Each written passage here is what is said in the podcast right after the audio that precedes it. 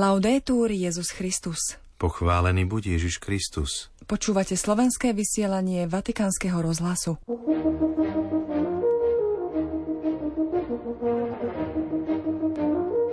Nepožehnávame hriech, ale hriešníka, povedal pápež členom dikastéria pre náuku viery, ktorých dnes prijal na audiencii. Pričinujme sa o spoločenstvo a zamedzujme akutnému hladu po pokoji vo svete, povedal pápež členom Medzinárodnej zmiešanej komisie pre teologický dialóg medzi katolíckou cirkvou a východnými pravoslávnymi cirkvami. Modliť sa za jednotu je prvoradou úlohou našej cesty, povedal pápež homílii pri vyvrcholení týždňa modlitieb za jednotu kresťanov. V piatok 26. januára, v deň liturgickej spomienky biskupov svätých Timoteja a Týta, vás so správami z Vatikánu zdravia Zuzana Klimanová a otec Martin Jarábek. Vatikán. Pápež František dnes prijal na audiencii členov plenárneho zhromaždenia Dikastéria pre náuku viery. Vo svojom príhovore sa zameral na tri slová – sviatosti, dôstojnosť a viera. V úvode pripomenul ich základnú úlohu pomáhať rímskemu pápežovi a biskupom pri ohlasovaní Evanelia na celom svete, podporovať a chrániť integritu katolíckej náuky o viere a morálke, čerpať z depozitu viery a zároveň sa usilovať o stále hĺbšie pochopenie nových otázok. V motu proprio fidem servare boli v rámci dikastéria vytvorené dve samostatné sekcie, doktrinálna sekcia a disciplinárna sekcia – ako pripomenul rímsky biskup, v liste prefektovi pri príležitosti jeho vymenovania zdôraznil dôležitosť prítomnosti kompetentných odborníkov v rámci disciplinárnej sekcie, aby sa zabezpečila starostlivosť a prísnosť pri uplatňovaní platnej kanonickej legislatívy. Zároveň trval na naliehavosti venovať viac priestoru a pozornosti vlastnej sfére doktrinálnej sekcie, kde nechýbajú vyškolení teológovia a kvalifikovaný personál. Úloha dikastéria je pochopenie viery z oči voči meniacim sa časom, ktoré charakterizujú našu dobu. V tomto smere by som sa s vami rád podelil o niekoľko myšlienok, ktoré sústredím okolo troch slov – sviatosti, dôstojnosť a viera. Naša doba obzvlášť naliehavo potrebuje prorokov nového života a svetkov lásky. Milujme preto krásu a spasiteľnú moc sviatostí a robme ich milovanými. Ako kresťania nesmieme ustrnúť zdôrazňovaní prvenstva ľudskej osoby a obrany jej dôstojnosti na všetky okolnosti. Je teda čas zamyslieť sa na novo a s väčším zanietením nad niektorými témami, ako sú ohlasovanie a sprostredkovanie viery v dnešnom svete, najmä mladým generáciám, misionárske obrátenie cirkevných štruktúr a pastoračných činiteľov, nové meské kultúry z ich náložov víziev, ale aj nebývalých otázok o zmysle života – napokon a predovšetkým ústredné postavenie kerygmy v živote a poslaní cirkvy. Svetý Otec očakáva pomoc od dikastéria, aby sa celé spoločenstvo usilovalo o skutočné kerygmatické pastoračné a misijné obrátenie, ktoré môže pomôcť aj prebiehajúcej synodálnej ceste. Záverom príhovoru pápež spomenul aj nedávnu deklaráciu Fiducia Supplicans. Objasnil zmysel pastoračného a spontánneho požehnania, ktorým je konkrétne ukázať blízko spána cirkvi všetkým, ktorí sa ocitli v rôznych situáciách a prosia o pomoc, aby mohli pokračovať, niekedy aj začať, na ceste viery. Zdôraznil však dve veci a to, že požehnania si nevyžadujú morálnu dokonalosť a že sa nežehná zväzok, ale jednoducho ľudia, ktorí o to spoločne požiadali. Vatikán. Pápež František dnes prijal členov Medzinárodnej zmiešanej komisie pre teologický dialóg medzi katolíckou cirkvou a východnými pravoslávnymi cirkvami. Komisii, ktorá slávi 20 rokov od svojho vzniku, svätý Otec povedal Nech toto výročí obnoví presvedčenie, že plné spoločenstvo medzi našimi cirkvami nielenže je možné, ale je urgentné a nevyhnutné preto, aby svet uveril.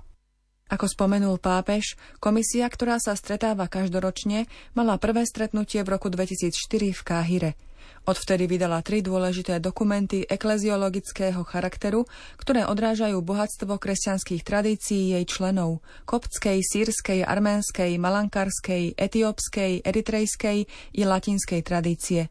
Svetý otec zdôraznil. Podporovaní svetými a mučeníkmi, ktorí nás jednotení sprevádzajú z neba, modlíme sa a neunavne sa pričinujme o spoločenstvo a o zamedzovanie akútneho hladu po pokoji, ktorý zachvátil mnohé časti zeme, vrátane viacerých regiónov, z ktorých pochádzate. Svetý otec ocenil, že komisia, ktorej posledný dokument má názov Sviatosti v živote cirkvy, organizuje študijné návštevy mladých kňazov a mníchov. Na pozvanie dikastéria na podporu jednoty kresťanov už prišli do Ríma štyri delegácie mladých pravoslávnych kňazov a mníchov, aby lepšie spoznali katolícku cirkev. A naopak, delegácia mladých katolíckých kňazov bola minulý rok v Ečmiadzine na pozvanie arménskej apoštolskej cirkvy. Pápež v tejto súvislosti skonštatoval. Zapojenie mladých ľudí do vzájomného zbližovania sa našich cirkví je znamením ducha, ktorý omladzuje cirkev v harmónii, inšpiruje cesty spoločenstva, dáva múdrosť novým generáciám a proroctvo starším. Na margo ekumenickej činnosti komisie pápež uviedol. V čase, keď sa vďaka Bohu vzťahy medzi nami zintenzívňujú, sa mi zdá dobré znovu skúmať štruktúru našich vzťahov rozvíjaním teológie dialogu v láske. Dialóg lásky, dialóg pravdy a dialóg života sú tri neoddeliteľné spôsoby na napredovanie na ekumenickej ceste, ktorú vaša komisia podporuje už 20 rokov. Svetý otec zveril práce Medzinárodnej zmiešanej komisie pre teologický dialóg medzi katolíckou cirkvou a východnými pravoslávnymi cirkvami Božej Matke.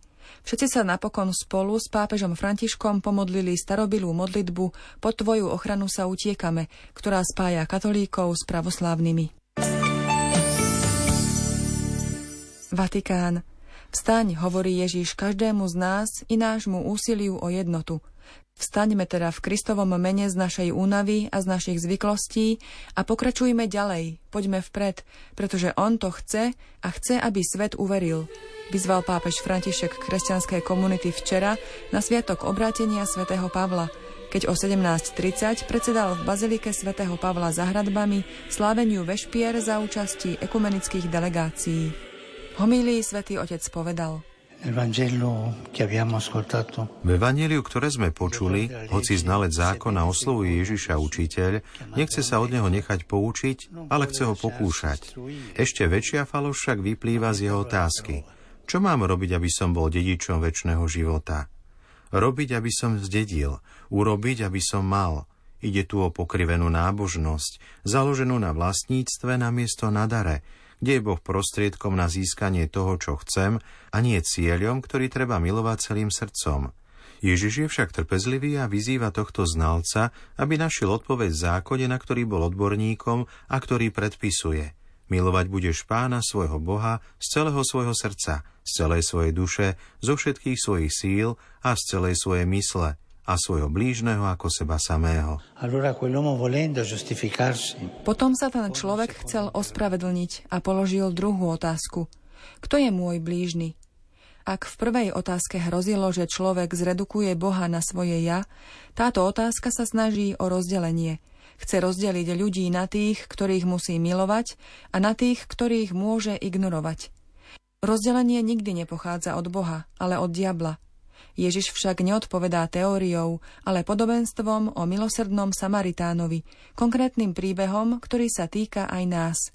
Pretože, milí bratia a sestry, práve kňaz a levita sa zachovali nevhodne, ľahostajne a uprednostnili svoje náboženské tradície pred potrebami tých, ktorí trpia. Naopak ten, ktorý dáva zmysel slovu blížny, je heretik, Samaritán, pretože sa stáva blížnym – pociťuje súcit, pristupuje a nežne sa skláňa nad ranami tohto brata, stará sa o neho bez ohľadu na jeho minulosť a chyby a slúži mu celým svojim bytím. To umožňuje Ježišovi dospieť k záveru, že správna otázka neznie, kto je môj blížny, ale stávam sa blížnym. Len táto láska, ktorá je nezišnou službou a ktorú Ježiš ohlasoval a žil, priblíži odlúčených kresťanov k sebe navzájom – Áno, spojí nás len táto láska, ktorá sa nevracia do minulosti, aby sa dištancovala alebo ukazovala prstom. Je to láska, ktorá v mene Boha stavia brata pred železnú obranu vlastného náboženského systému. Fratelli e sorelle, Bratia a sestry, medzi sebou by sme si nikdy nemali klásť otázku, kto je môj blížny. Pretože každý pokrstený človek patrí do toho istého Kristovho tela. Ba čo viac, pretože každý človek na svete je môj brat alebo sestra a všetci tvoríme symfóniu ľudstva, ktorej prvorodeným a vykupiteľom je Kristus. Nepýtajme sa, kto je môj blížny, ale stávam sa blížnym. Stávame sa blížnymi, ja, moje spoločenstvo, moja cirkev či moja spiritualita?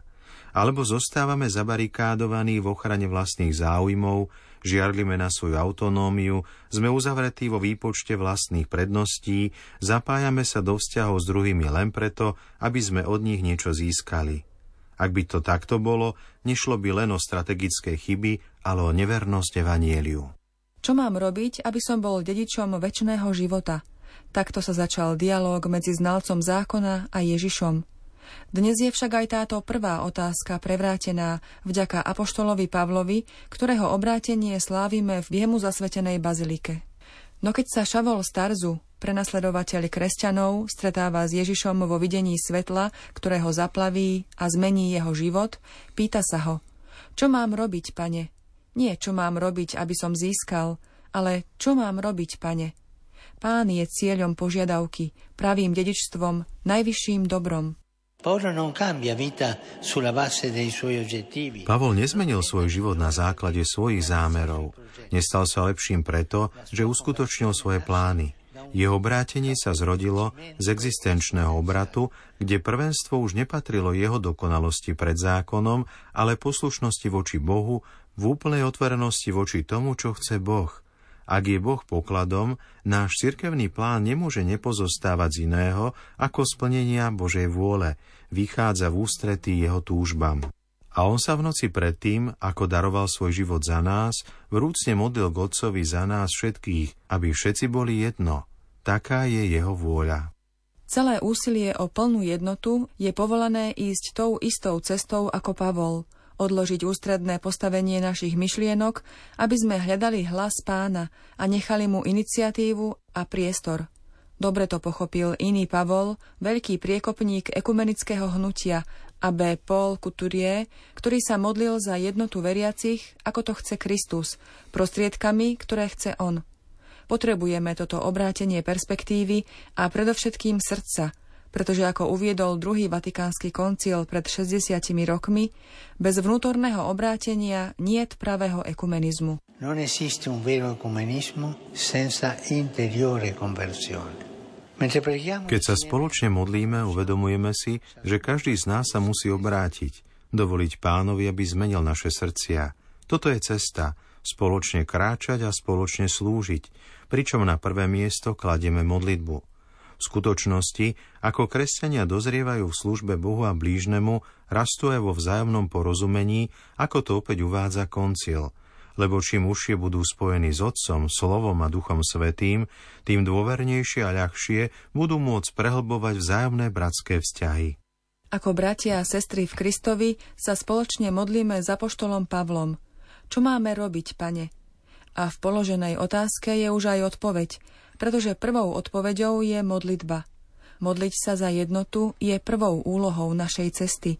A je to svetá úloha, pretože to znamená byť v spoločenstve s pánom, ktorý sa modlil Godcovi predovšetkým za jednotu. A my sa tiež naďalej modlíme za ukončenie vojen, najmä na Ukrajine a vo Svetej Zemi. Úprimná myšlienka patrí aj milovanému ľudu Burkiny Faso – najmä tamojším komunitám, ktoré pripravili materiál na týždeň modlitieb za jednotu kresťanov. Nech láska k blížnemu nahradí násilie, ktoré sužuje ich krajinu. Čo mám robiť, pane? A pán, hovorí Pavol, mi povedal. Vstaň, hovorí Ježiš každému z nás, aj nášmu úsiliu o jednotu. Povstaňme teda v Kristovom mene z našej únavy a z našich zvyklostí a pokračujme ďalej. Poďme vpred, pretože On to chce a chce, aby svet uveril. Modlíme sa teda a kráčajme vpred, lebo to je to, čo od nás Boh žiada. Milí poslucháči, do počutia zajtra. Laudetur Jezus Christus.